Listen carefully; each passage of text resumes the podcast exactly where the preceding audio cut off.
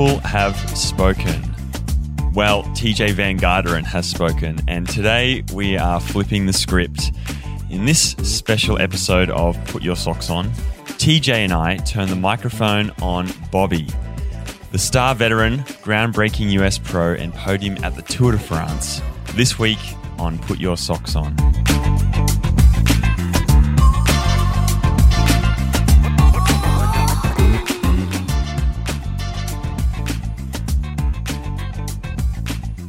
Hello and welcome to another episode of Put Your Socks On. Today's guest just so happens to be my co-host, Bobby J. How's it feel to be in the hot seat? I hear you were up a little earlier than usual this morning.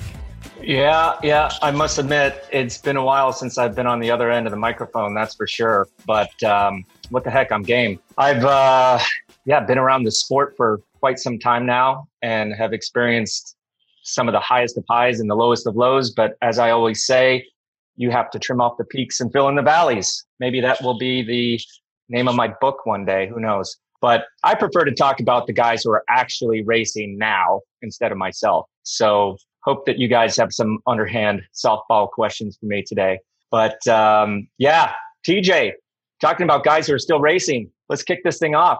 How's your uh, preparation for the re-kickoff of the 2020 season? I mean, heck, you should be in Tokyo lining up for the for the time trial right now. It's like I've lost all track of time with with this schedule change, and I'm like, what month is it? I'm trying to like, think, okay, this is technically supposed to be June because I'm trying to think of it that way. But I'm, I guess if yeah, if everything had gone as planned, it would be Tokyo time. But you know, the form's good. I had to make a quick trip to Europe due to all the travel restrictions and everything. Uh, I got in no problem because I had the visa but um, yeah, it was this just super unexpected surprise thing. But yeah, everything's going smooth. Just spent some time in Andorra and getting ready for the tour. You were in Andorra. You're back in Girona now. Uh, when do you kick off the season? Are you doing the races in France? Yeah, I kick off the season with the Dauphiné, but um, this is about you, Bobby. You're trying to flip the script again. Uh, I was just about to say, I was like, old habits die hard. Old habits die hard. Anyway, come on let's start off with just like talk to me about Greenville. It kind of seems like the ex pro US rider retirement pad um, with you, George, and Christian all there. How'd you guys all land there? Yeah, that's that's a funny story. George and Rich Hincapie obviously were the first guys to live here. I think Rich moved here first and then George. And we were thinking about when our oldest daughter, who now just graduated from from high school, four years ago, like on the 1st of January of 2016, my wife kind of rolls over after we had a good night out and says, Hey, where are we going to live for the next four to eight years? And are we going to stay here? Are we going to go back and, and educate our kids in, in the US? And we decided to come back to the US. And then there's the question of, Hey, where in the US? You know, we've lived in Lake Tahoe. We've lived in Northern California. Obviously, I'm from Colorado. But my wife's parents were a little bit older. They were I think 50 and 44 when my my uh, wife was born, and she said, "I, I want to be close to my parents because it's getting to that time." And I, I thought we were going to move to where her parents are down in Charleston, South Carolina, because we'd always go down there for vacations. You know, when we'd fly back from Europe, either on spring break or Christmas break. But I realized that I'd learn how to play golf, go to the beach, and drink beer and watch college football, I would probably never ride my bike again because the biking down there isn't very good. So we started taking these little, I guess, excursions like around Charleston, not in Charleston. And, you know, we, we kind of found our way up here to Greenville. And I knew that George lived here. I was kind of aware that Christian was moving here or had just moved here, but I was very apprehensive about moving to a town with two guys that I grew up with that did the same thing as, as I did. So we'd come up and I'd, I'd meet my buddy Thomas Craven. The first time we came up, it was just for like an afternoon, had lunch with him and his wife, and then went back to Charleston. The next trip, we came up for like two days. We spent the night. The next day, we, uh, the next time we came, we actually came for like a long weekend and toured the schools. And then and only then did I actually call George and Christian and I invited them out to dinner. And halfway through the dinner, I asked them, guys, would you mind if I moved here?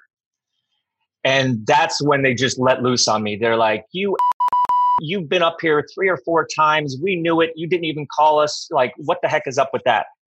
And the bottom line was, I just wanted it to be our decision to move up here and not influenced by those two. And let me tell you, I it is it is absolutely uh, a great place to live. I get to ride with George and Christian. Our kids play together. Our wives get along. So yeah, that's that's how we wound up here. It wasn't really ex- or planned that that I would kind of get back into cycling again because when I moved up here, I was what 10 years, oh, eight, nine years removed from the sport of cycling. And you know what happens when you're sitting in the car and on the on the scooter with the guys behind you, you're not working out and you're gaining weight. So when I got when I first moved here, July 14th of 2016, I was totally out of shape. And Christian and George, in my opinion, never really retired. I mean, they're just as fit as they were when they were pros. So it was a tough, I'd say two, two and a half years of living here and just going out with those guys and just getting pummeled. And in the last year and a half, I kind of started to take on some of my own coaching uh, techniques, and now now I feel more comfortable riding with those guys. But they're still very very active. Yeah, well, it looks like you guys are crushing the retirement game down there. I mean, every time I see posts, uh, looks like you guys are just always having a ton of fun riding together. And I've been to Greenville a few times for George's Fondo. Hopefully, it happens again this year with the COVID thing. But um, yeah, a great town.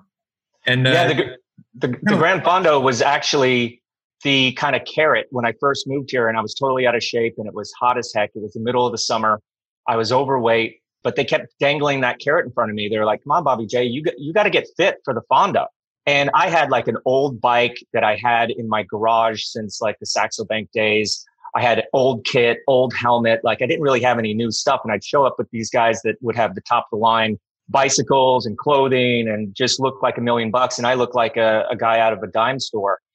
And that was enough uh, to get me going. But I'll never forget when I crossed the finish line of that first Gran Fondo uh, up in up at Hotel Domestique in 2016. I crossed the line and Rich Hincapie, who's like my oldest friend in cycling, was, you know, he didn't ride with us because he promotes the thing.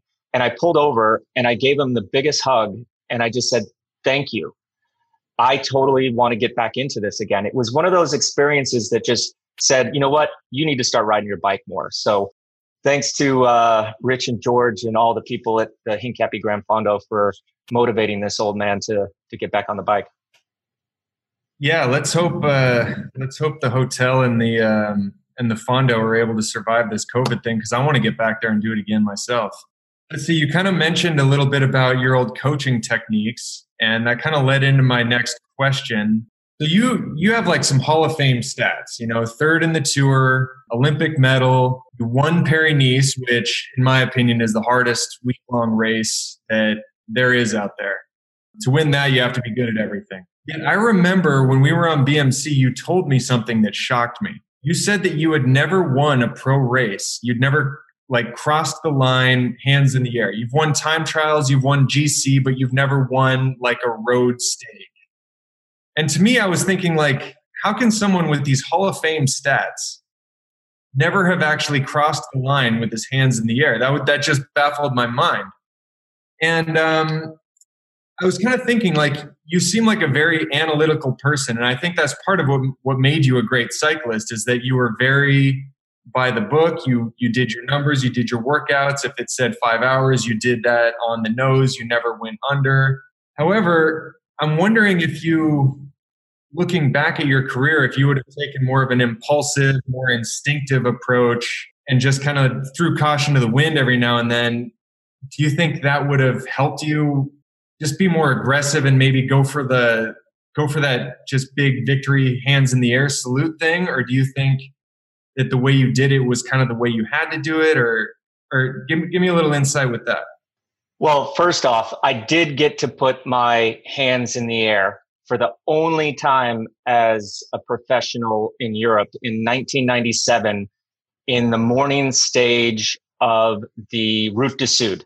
And so so one time i got to do that but that was pretty funny. We were in a it was the preparatory race before the tour. A break of 20 guys got off. I jumped him with like 2K to go. We had Ekimov in the uh, in the breakaway, so I I just kind of uh, he was one of my heroes at that time, and I just said I'm gonna I'm gonna out fox the fox here. So I hit him with like a K, K and a half to go, and I just barely held off for the win. And then in the afternoon was the time trial, and I won the time trial. So my first two victories over in Europe were actually two in one day. And unfortunately, that that was about it. But um, to get back to your question, I definitely overanalyzed some situations, but I always had the time trial in my back pocket. So I would always contribute a little bit more than I probably should have in the, the breakaway, in the race itself, because I was just like, I want to get to that time trial, and that's where I can make the difference. And overanalysis is paralysis for sure. I wish I had that attitude, that confidence, that aggressiveness, that style to be like a Philippe Gilbert and just be absolutely tactically perfect and like a sniper when it came to it. But I just didn't have that ability. And how many times did I come to a finish and finish second, third, fourth, or fifth in a group of six? Quite often. Um, I just did not have the fast twitch sprinting muscles that it took to do that. And I think that tactically, um, back then, I think I'm much better now because it's easier to say it than to actually do it. But yeah, I was not that kind of kind of guy. Um, I was not the kind of guy that focused on winning is the only thing. I always looked at a race as podium is the goal. Fourth, that sucks. I didn't necessarily have to win to be happy. You know, second and third was good enough. But if if I was off the podium, then it really wasn't, you know, I, I felt that I could have done better. That's just my character. If I knew then what I knew now, maybe I would throw caution to the wind a little bit more.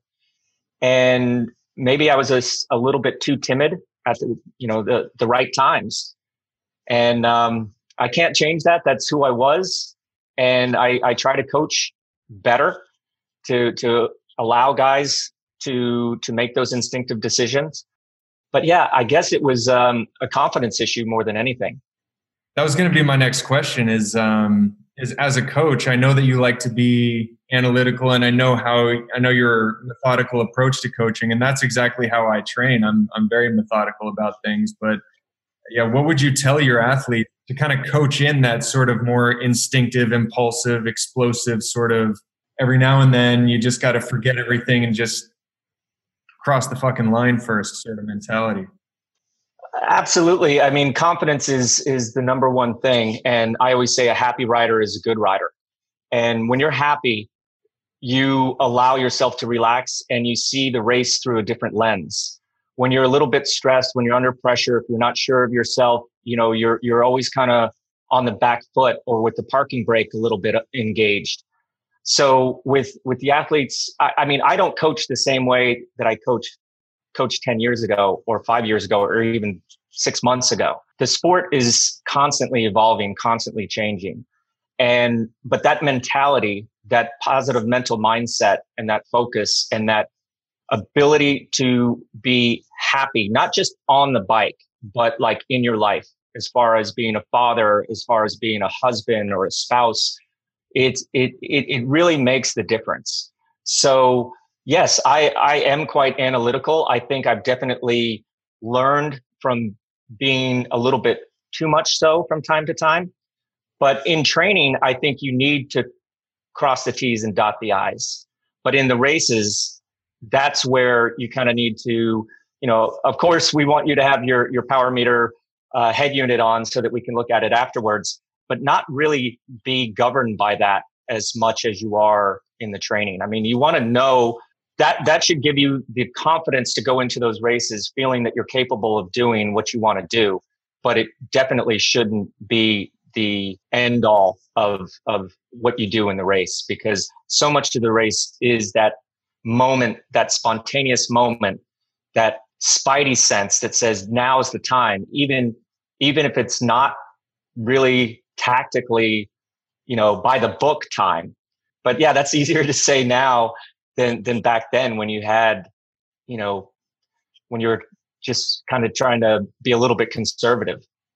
Yeah, yeah, and like I said, I'm not saying that as a slight because um, I mentioned some of your stats, and like to me, I would trade Palmares with you any any day of the week. Like, but it just came as a shock because I'm like, man, these are Hall of Fame numbers, and to not put your hands in the air like that just seemed. Uh, it almost seemed.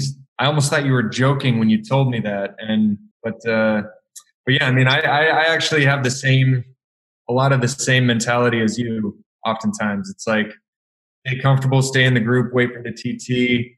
And I, you know, sometimes I wish I'd have been more impulsive myself. But um, I'm I'm interested to to ask TJ like very insightful question there and, and interesting and and I mean you just said it yourself and I, I, I do a little bit the same look at you two guys occasionally I'm like oh there's a lot of similarities there I'm wondering uh, you're very you're very self aware right now and, and I'm wondering if you're changing the way that you race I mean we saw a bit of that last year, I feel like, are you trying to liberate your style a little bit in the way that you race and, and sort of chase those those glory moments of the hands in the air?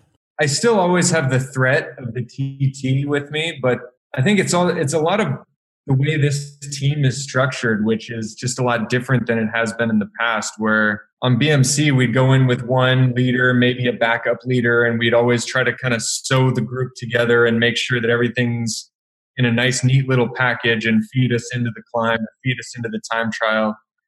And on this team, it seems like on education first, it seems more like we come in with a lot of different goals and guys go for the breakaway, guys go for GC. And we also have more aggressive tactics to kind of open the race up. And they know that, oh, we can't let this guy up the road because he's a threat here and there. And it, it just makes for a more aggressive style, which is kind of a lot more fun.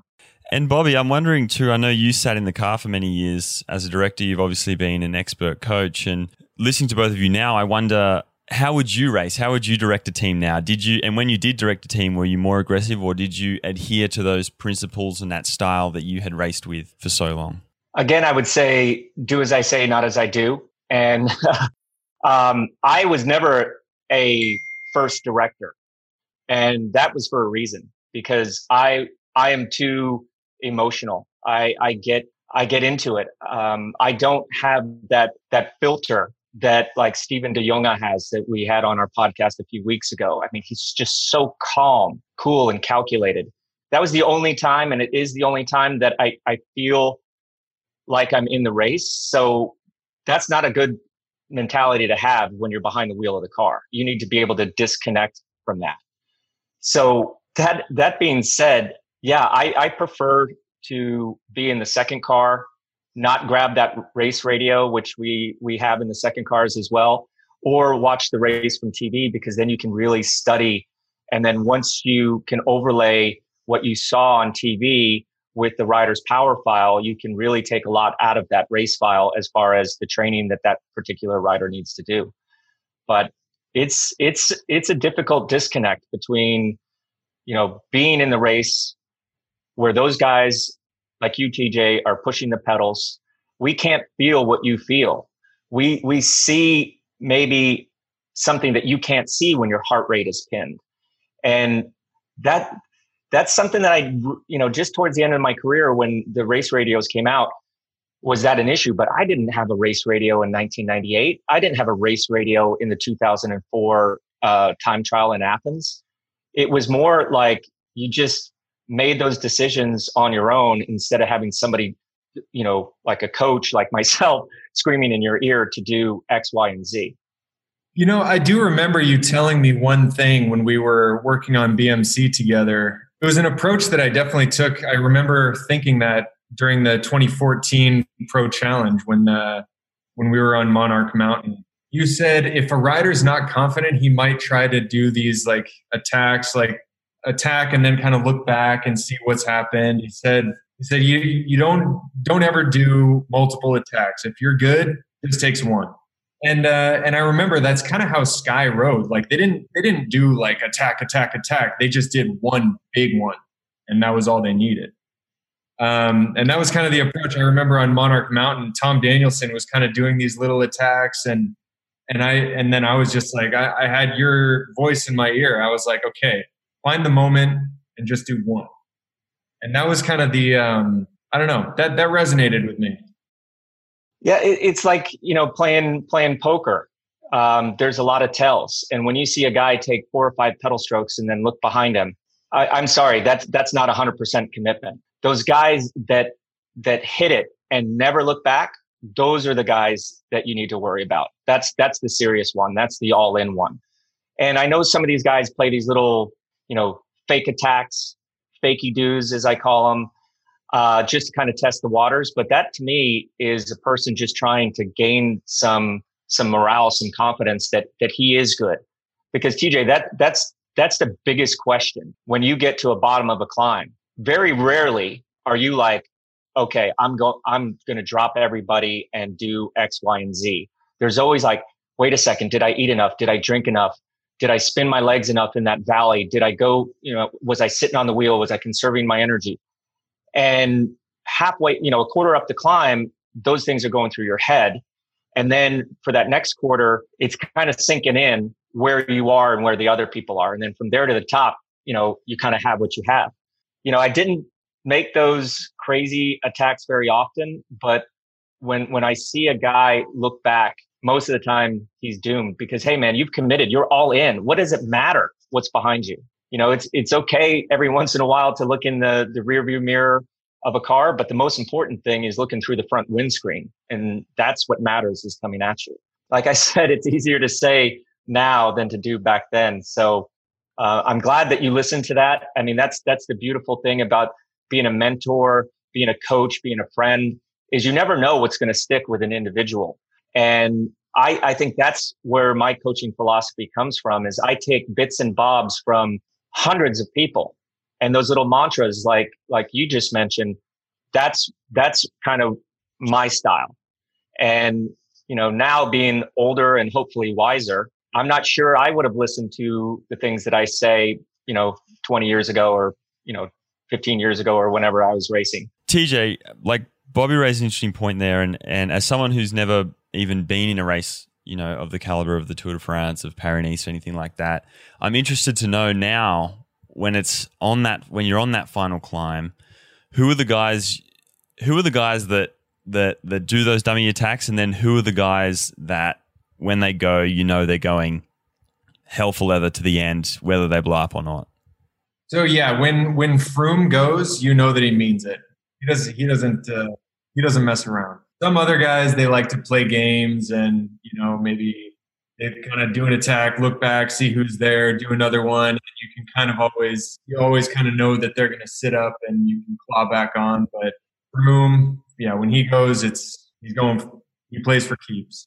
So Bobby, we just the Armstrong doc just came out, and um, my sort of biggest takeaway of it was so we kind of realized what that cycling had this past and we're getting over that. And you know i kind of came in the sport kind of like just after you know the biological passport and all this stuff. And um and i guess i guess we we kind of figured out the right way to move forward with the sport. But i guess i think that what this sport is struggling with right now is what to do with the past and you know armstrong alluded to that at the end of his documentary about you know he talked about Pantani and um, you know the mental health issues he was dealing with, and I and I actually kind of wanted to get your take on this because you had to deal with with some new policy that your that the team you were working for when you were on Sky.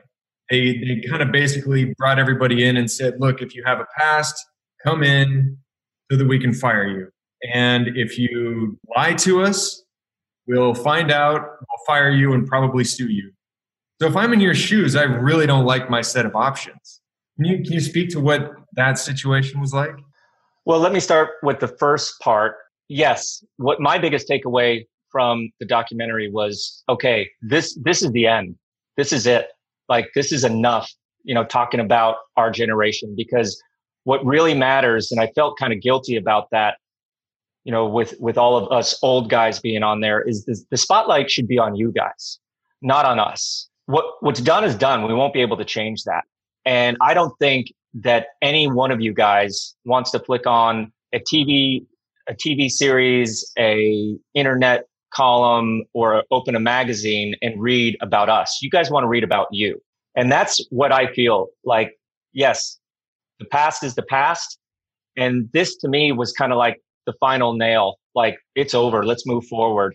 I think that that documentary kind of brought to light a little bit of the the issues that we face that you know there was there was a problem before our generation was there and you know we tried to many of us tried to to right that wrong and become you know better influencers of the sport like like a you know a recovering alcoholic or somebody that comes out of jail and finds god is like just don't make the same mistakes that we made. So for me that's it. I never really want to talk about that again. I don't think we need to talk about it again because the story is you guys. And you know guys are still making some mistakes but i i have 100% confidence and i get asked, asked this a lot the, the sport is the cleanest it's ever been. And in my opinion, the cleanest sport out there. I totally agree. Uh, look, I um, I'm not trying to drudge up uh, any any sort of past issues right now. My biggest question was more about the treatment of the past because it has to be dealt with in a delicate way. Because another name that kind of comes to mind was uh, was Frank Vandenbroucke, and he was a teammate and i just i just feel like a lot of these people have been vilified and you know like like i was alluding to the situation with you on sky i understand sky's policy and why they did that because they were trying to you know cultivate you know an image but um i was kind of more like you know you, you have to you have to put a line and move forward but i also feel like some some things need to just be dealt with in a more delicate way. Otherwise, you get you know situations like like Vandenbroucke and Pantani, and I just uh, and and that was like kind of the biggest takeaway with the with the Lance documentary when he was talking about himself and Jan Ullrich, and I was just um, I don't know, it kind of left me thinking like like wow, this is. I think we've done a really good job in the sport moving forward, but I don't think we've done a good enough job just kind of addressing what what had gone on? Yeah, I mean it's it's a, a really difficult topic, right? You got 50% of the people that want to hear it and 50% of the people that, that don't want to hear it. That was not easy for me. But, you know, when my wife found out that I was doping back in 1998, she kind of pulled me aside and said, if this ever happens again, we're through. And we weren't even married yet. We were just engaged and we were planning on getting married in October.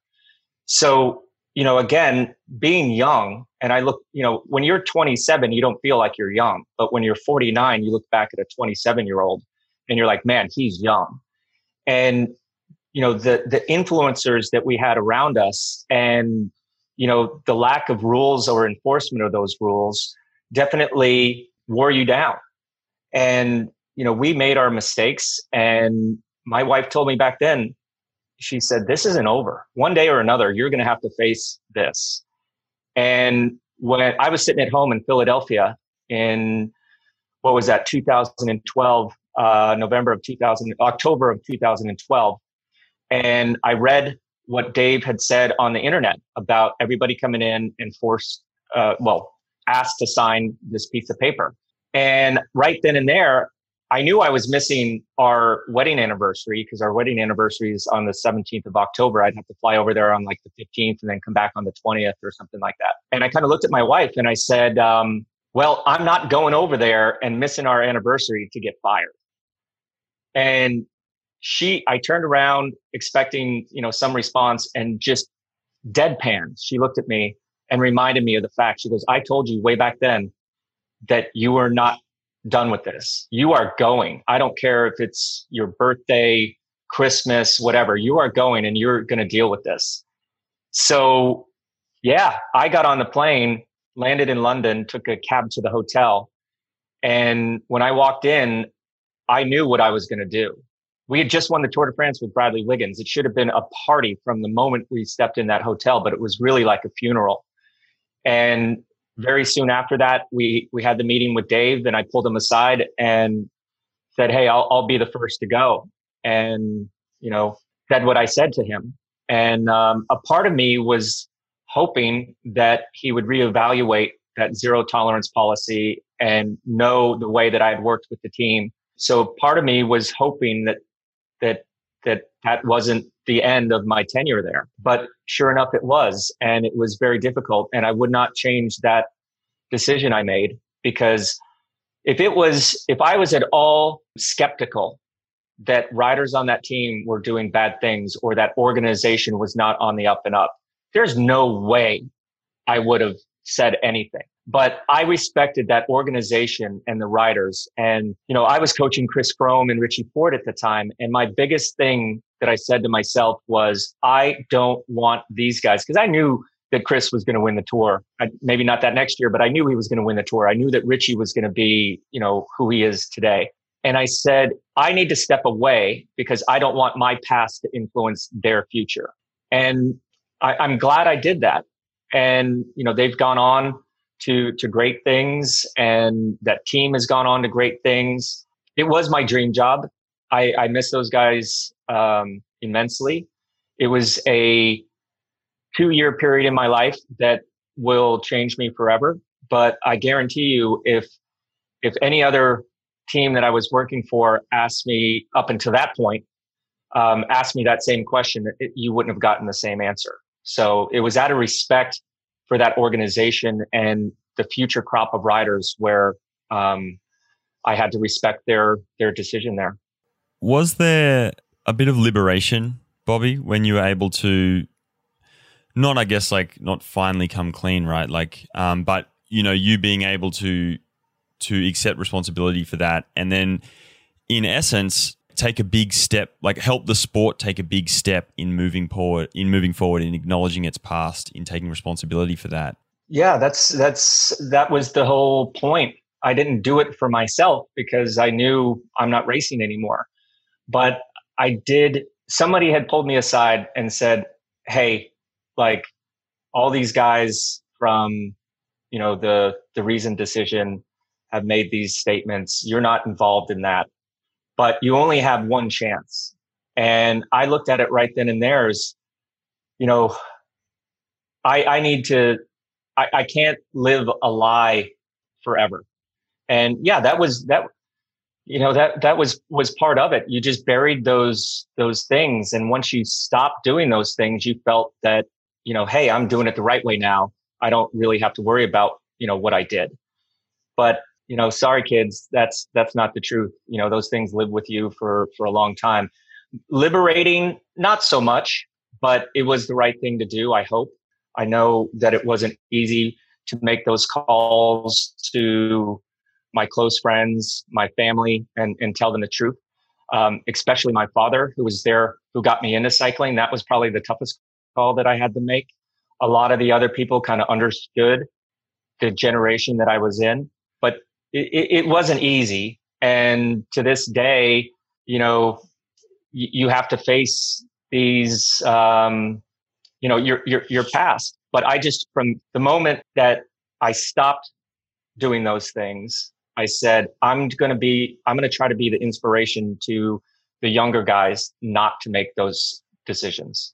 And even before I was coaching, I was making those gestures um, to to the younger riders and making sure that no one around me was was doing that sort of thing. And you know, there were guys that slipped through the cracks, no doubt. I mean, one of my teammates in in 2006 was was caught up in something that probably affected me a lot more than what I did, because by that time it was past history and and it came out again. And that that wasn't a fun situation to realize that guys that um, you know you you regarded as brothers were were making these decisions you know behind your back but you know it's that's that's enough of that as far as i'm concerned you know what I, what i'll say is um is that you have been an inspiration to a lot of people i can attest to me i know froome i know richie i know uh, larry Warbasse.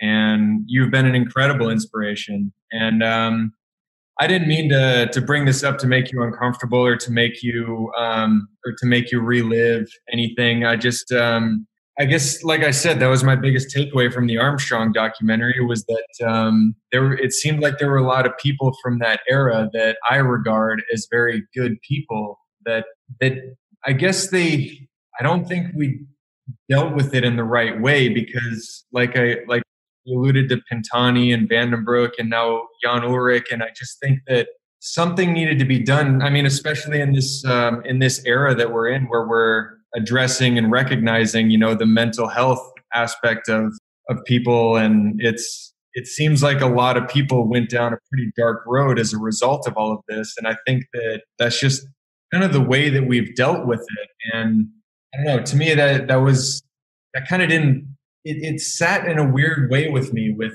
when I got to the end of that Lance documentary, and that was my biggest takeaway was from it was that we need to do a better job of, of addressing not not just rehashing everything that happened, but addressing what how do we deal with with with some of these some of these players who actually who actually have the potential to be inspirational, like you have been to a lot of people.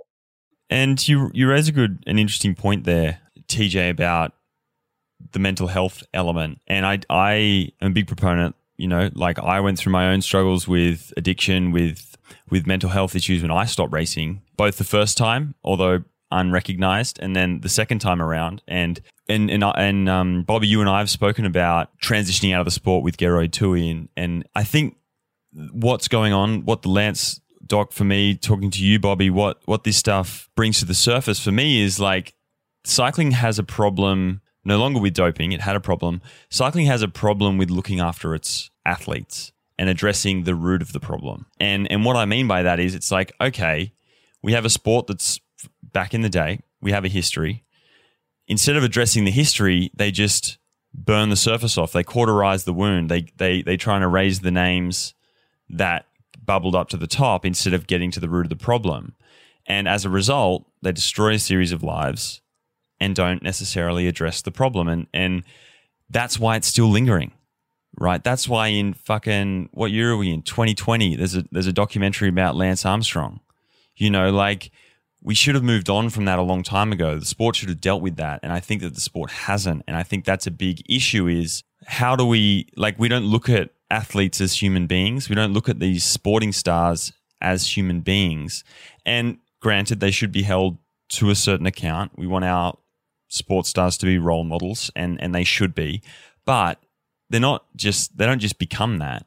And you know, you have like there has to be a there has to be an accountability or like a, a recognition that you know we as the fans, but also to the sport needs to create an environment where you know being a good human being where all of these you know a system in place that that don't let kids off track. Because you know I know for me like I never doped.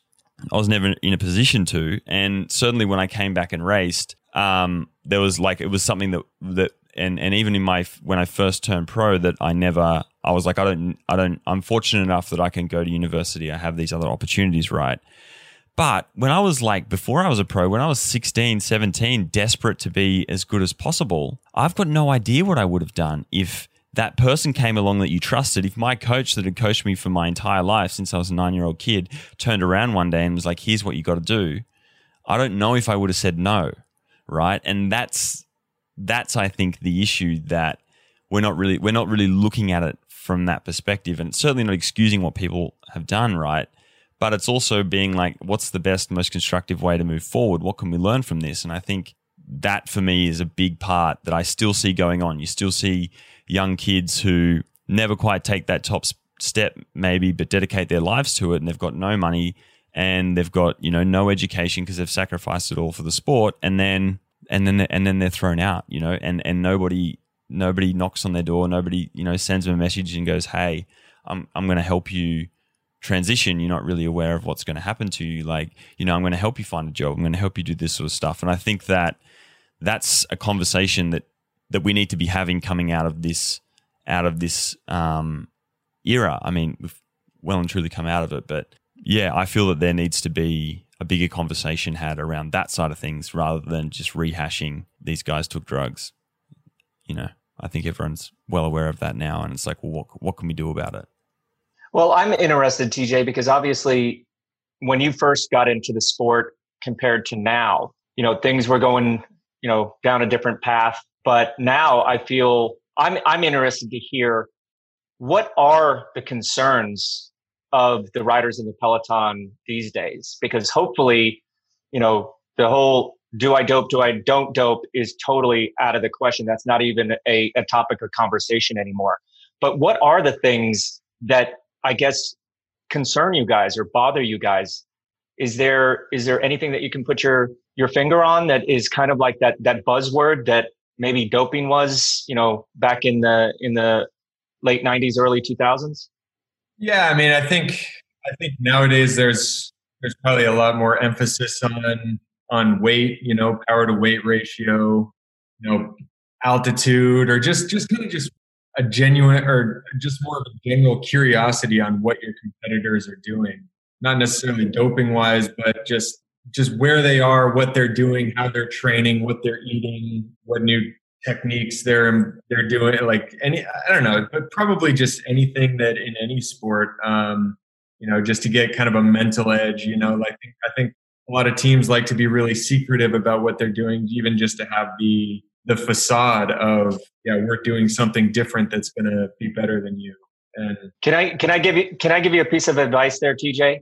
And this is this is what absolutely changed my career around in the, the end of 2003 when I when I signed for Bjarne Riis at CSC for 25,000 euros was my contract and I was four years out of being on the podium of the Tour de France, is be do not care, do not give one thought to what the other guys are doing because it'll drive you crazy. That's what drove me crazy from you know 1999 to 2003 is I was always hey what are these guys doing what are they doing what do they got you know what chances are they taking and it it was paralyzing it was absolutely riding around with a handbrake on the entire time.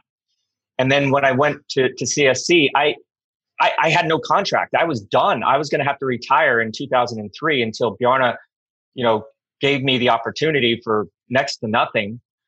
But I just said, you know what? I'm, I'm just going to do it. And I'm going to concentrate on what I need to do. And luckily, I found a team with a lot of great friends and I started to have fun again. And I don't know if it was because English was the official language of CSC back then, and I had been on foreign teams where I was, you know, I could communicate, but not in my native tongue, and it it it was frustrating.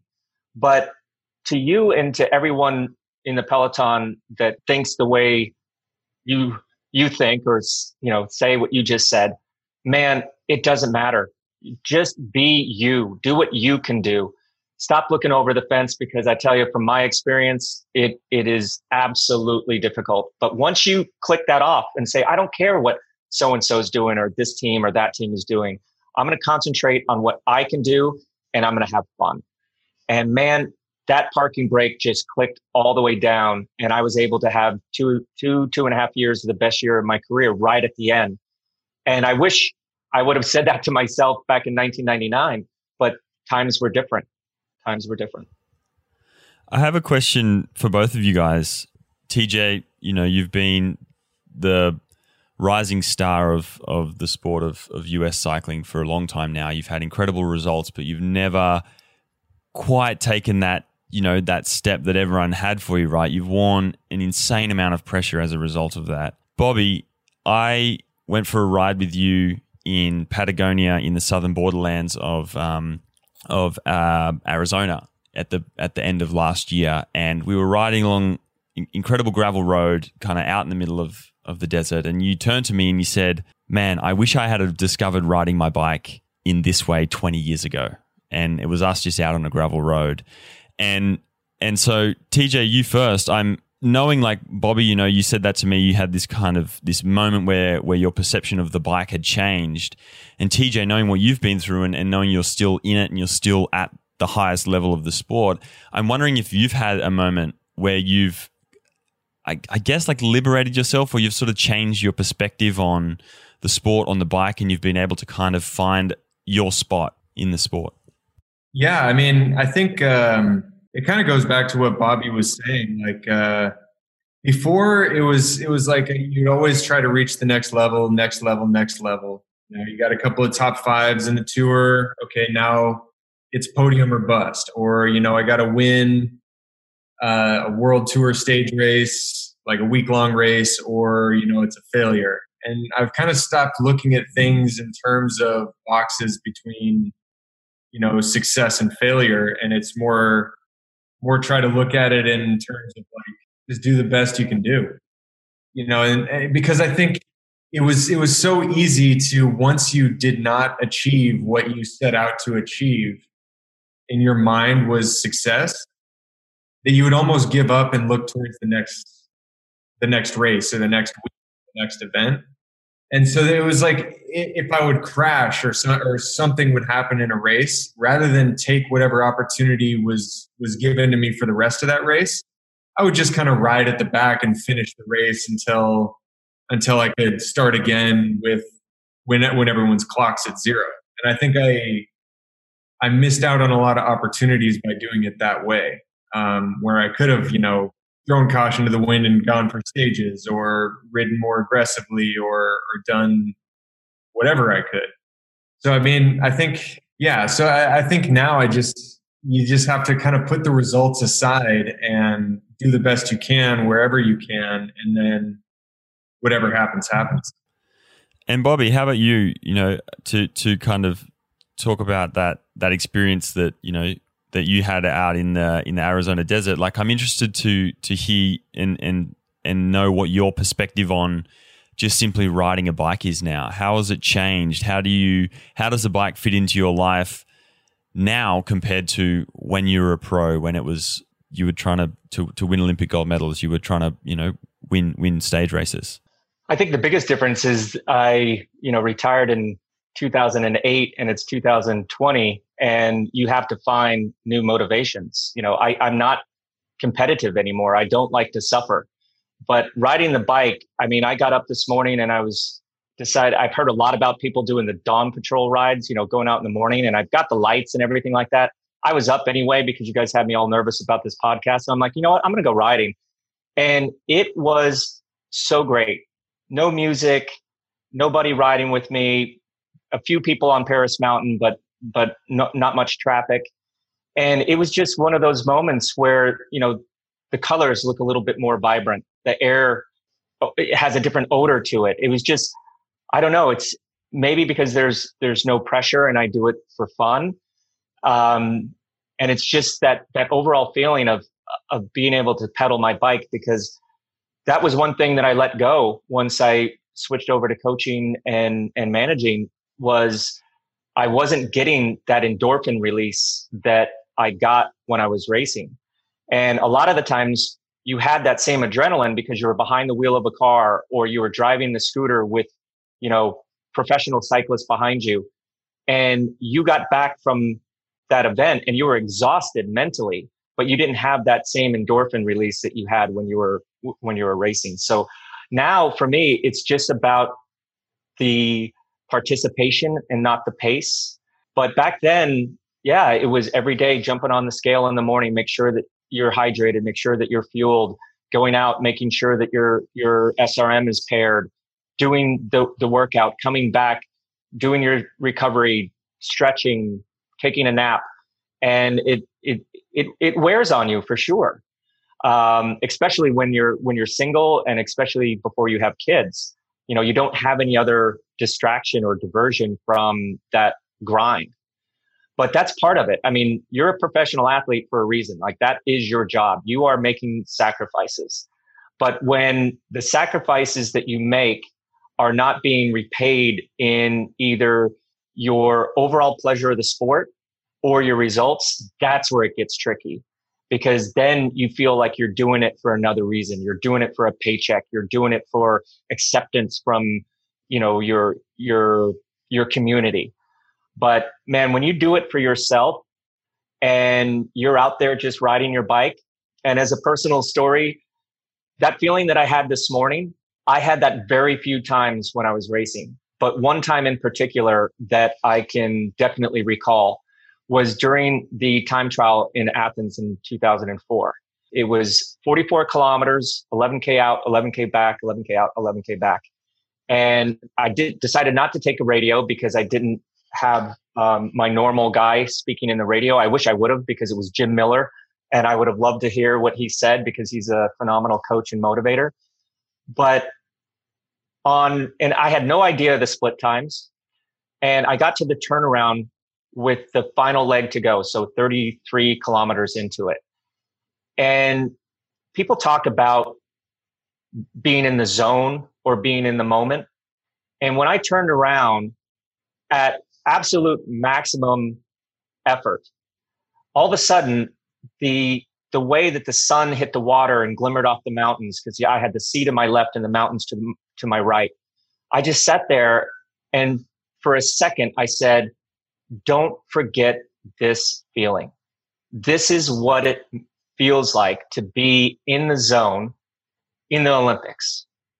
And all of a sudden I snapped out of it because I'm like, what am I doing? I'm sitting here daydreaming. Like I need to hit the gas here because that was my pacing strategy was to really hump it in that last section. And when I crossed the finish line and I had the second best time um, behind Ekimov, I was like, what was I thinking? What was I thinking sitting there daydreaming, talking to myself in my own head, talking about being in the zone or enjoying the moment. And then I eventually finished third and then upgraded second. But that moment there was probably my most cherished moment of of my cycling career was being in that moment and realizing that you're in that moment and still performing. So that's that's what I go for now is that moment. And I used to get it when I was cross training in in Glenwood Springs, Colorado, running the trails. All of a sudden, I'd feel like a deer. And there was other times where I felt like I was, you know, running in quicksand. But that's that's what you have to keep in mind. And as a professional cyclist, you're chronically fatigued. You're chronically analyzing your sensations. But sometimes, man, just get on the gravel or just go walk on the beach or do something and just live in the moment because before you know it, everybody has an end of their career. And if you can have even one day like that during your career, you, you had a successful career. What about you, TJ? Have you had any moments like that that you can that you can recall on, like a, a distinct race or or moment out riding? Yeah, I mean, I think I mentioned one of them when we the last time we did this podcast, but uh, it it definitely was an interesting time during the uh, the COVID uh, lockdown when um, when all the racing was was canceled and we had no idea when our next event was going to be. I was still riding outside, but um, you know, I had no idea what I was working towards. And I was just going out and just enjoying being on the bike. I, you know, I'd, I'd explore some dirt roads, do some roads that I had never even done before in a place that I had trained, you know, for years, for almost a decade. I've been going to the same training spot and I was actually discovering new roads. And it was funny. Like every now and then I'd be like, okay, I'm going to hit this climb. I'm going to give it a little gas and I'm going to kind of open up the throttle a little bit and it was almost like I couldn't get myself to hurt. I'd get like a quarter of the way up the climb and I'd be like, why am I doing this? Like, I don't want to hurt right now. Like, I'm just, I was going to cruise and I was enjoying, I was like out for like five, six hours, some, you know, sometimes four, sometimes three. It didn't matter. I was staying in shape, but not race fit. Yeah, it was amazing how much you, I loved being on the bike, but how much I hated getting myself to hurt once the race schedule came out and they said, okay, here's here are the dates, here are the times, then it was like a complete mind shift. It was, and it was like, okay, now I can do intervals. Now I can hurt myself. Now I can do threshold. Now I can do my over unders and and really um, give it some stick and be motivated. But without that carrot of racing, it was almost impossible for me to like hurt myself. It was weird. Yeah, welcome to the club, man. yeah, I'm not. I'm not one to hurt nowadays. That's for sure. That's for sure. Bobby and I are very much in agreement in agreement on that, mate. It's been a pleasure. This has been um, a really, really good conversation. And TJ, some great questions there. Appreciate you coming on the show and and giving it to us. And, and Bobby, uh, Bobby, I um, I know I probably made you uncomfortable, and I did not want to. I uh, I honestly was was genuinely curious and concerned about you know some of the things that were on my mind, and I, I appreciate you um, answering the questions and um, and it's been great catching up to, with you guys, both both of you guys. Well, now you know why I was up at uh, four o'clock this morning thinking about this whole thing because I, I knew I knew the softball underhand softball pitches wouldn't be coming my way too much, but um, I hope I answered your question as well as I could. Yeah, well, I, I really appreciate it. And, um, and I wish you guys all the best. Bobby, before we end, actually, you let slip uh, before the show we started recording that you have held on to your 1998 tour diary or daily planner type uh, diary that you have. I want to hear page, read us a page from nine days before the tour. Yeah, I'm a bit of a pack rat when it comes to training diaries and memorabilia and stuff like that. And in preparation for this podcast, kind of opened up a box that has been closed for quite a while. I recently, a couple years ago, I organized everything so it was all in one place. And I said, huh, I wonder what I was thinking back in before the tour of 1998. And sure enough, I opened up the box and the first thing I pulled out was my Frank, Franklin daily planner that my mom had given me every Christmas. She would give me like the new inserts for the next year. And that kind of became my planner and little place to take notes and whatnot. So I don't know if anyone's interested, but I think young writers out there, if if they have a chance to write things down, set goals, standards, whatever it is, is is definitely worthwhile. I know that writing in a you know with pen and paper is kind of a lost art these days. But uh, this was my July 1998 master task list. So uh, bear with me here. So it's got a little place for personal, business, monthly goals, etc. So my personal goals was stay healthy and injury free, give 110% on and off the bike, relax and focus, eat right, hydrate and stretch, don't waste energy, be thankful to those supporting you, fulfill goals, this is kind of personal. I said, be the eagle, because I've always kind of thought that my spirit animal was was the eagle. Be the eagle. Uh, rise higher and higher. Pay attention to details.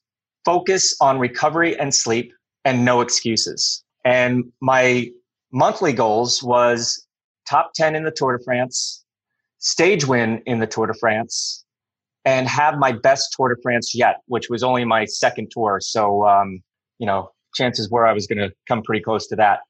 Also, over to the side on July the 3rd, which was nine days before the Tour de France, I wrote something that kind of surprised myself um, going back, what, 22 years. So this is it. Nine days until the start of the tour, and things are looking up. I did a test with Max, and that's Max Testa, and it was the best one all year things are coming together just in time, and I'm excited. The tour is here again, and it's time to shine. I have had some challenging times recently, but it will all be worth it when I feel great in the tour. I have to stay relaxed and do my own race. I always do well in the biggest races, and I'm going to surprise even myself this time. I'm going to really focus and do what do the best that I can. This race is my destiny, and I'm going to do wonderful for myself, my team, my family, and for the sport of cycling. The sky is the limit, and I'm about to blast off. That's dude, kind of nine days before the tour. Nine days before the tour, and then the funny thing is here on July 24th, which was eight days before the end of the tour because it ended on August the 2nd that year. I remember that because that was the anniversary of one of my best friends dying, um, my high school friends dying. So I always had that as a little motivator. Um, so I wrote this little sentence on the 24th of July, and I said, I can win the Tour de France in 1998.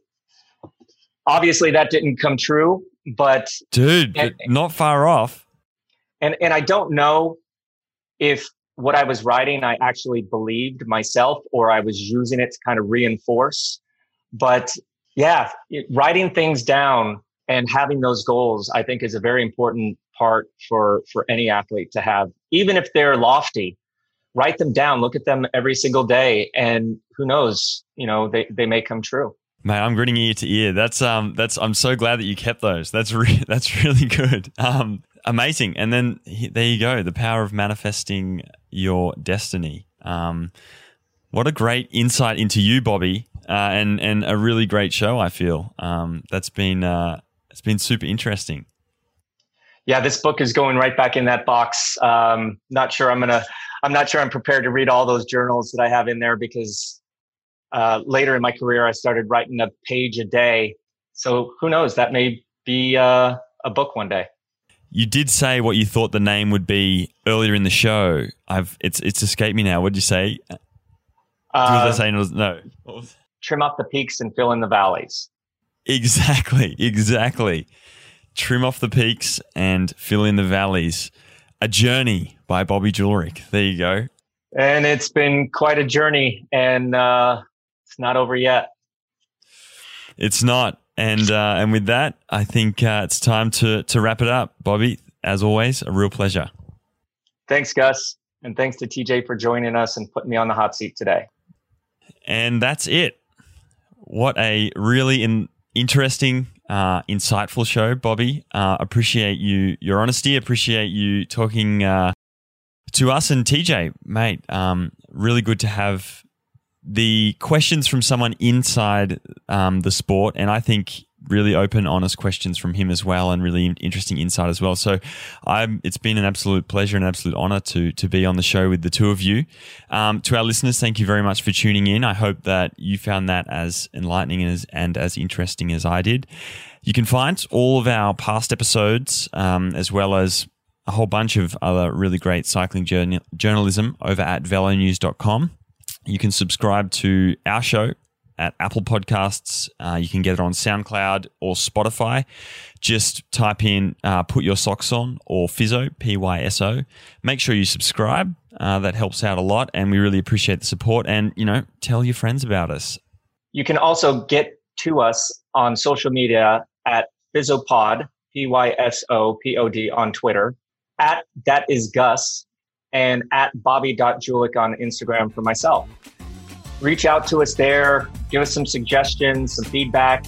Yeah. And thank you very much, everyone, for listening. Just want to give a personal shout out to a close friend of mine who recently had a bike accident and broke his jaw. So, uh, Jose, get back on the horse, my friend. As always, stay safe, stay sane, stay calm, and don't forget to put your socks and mask on.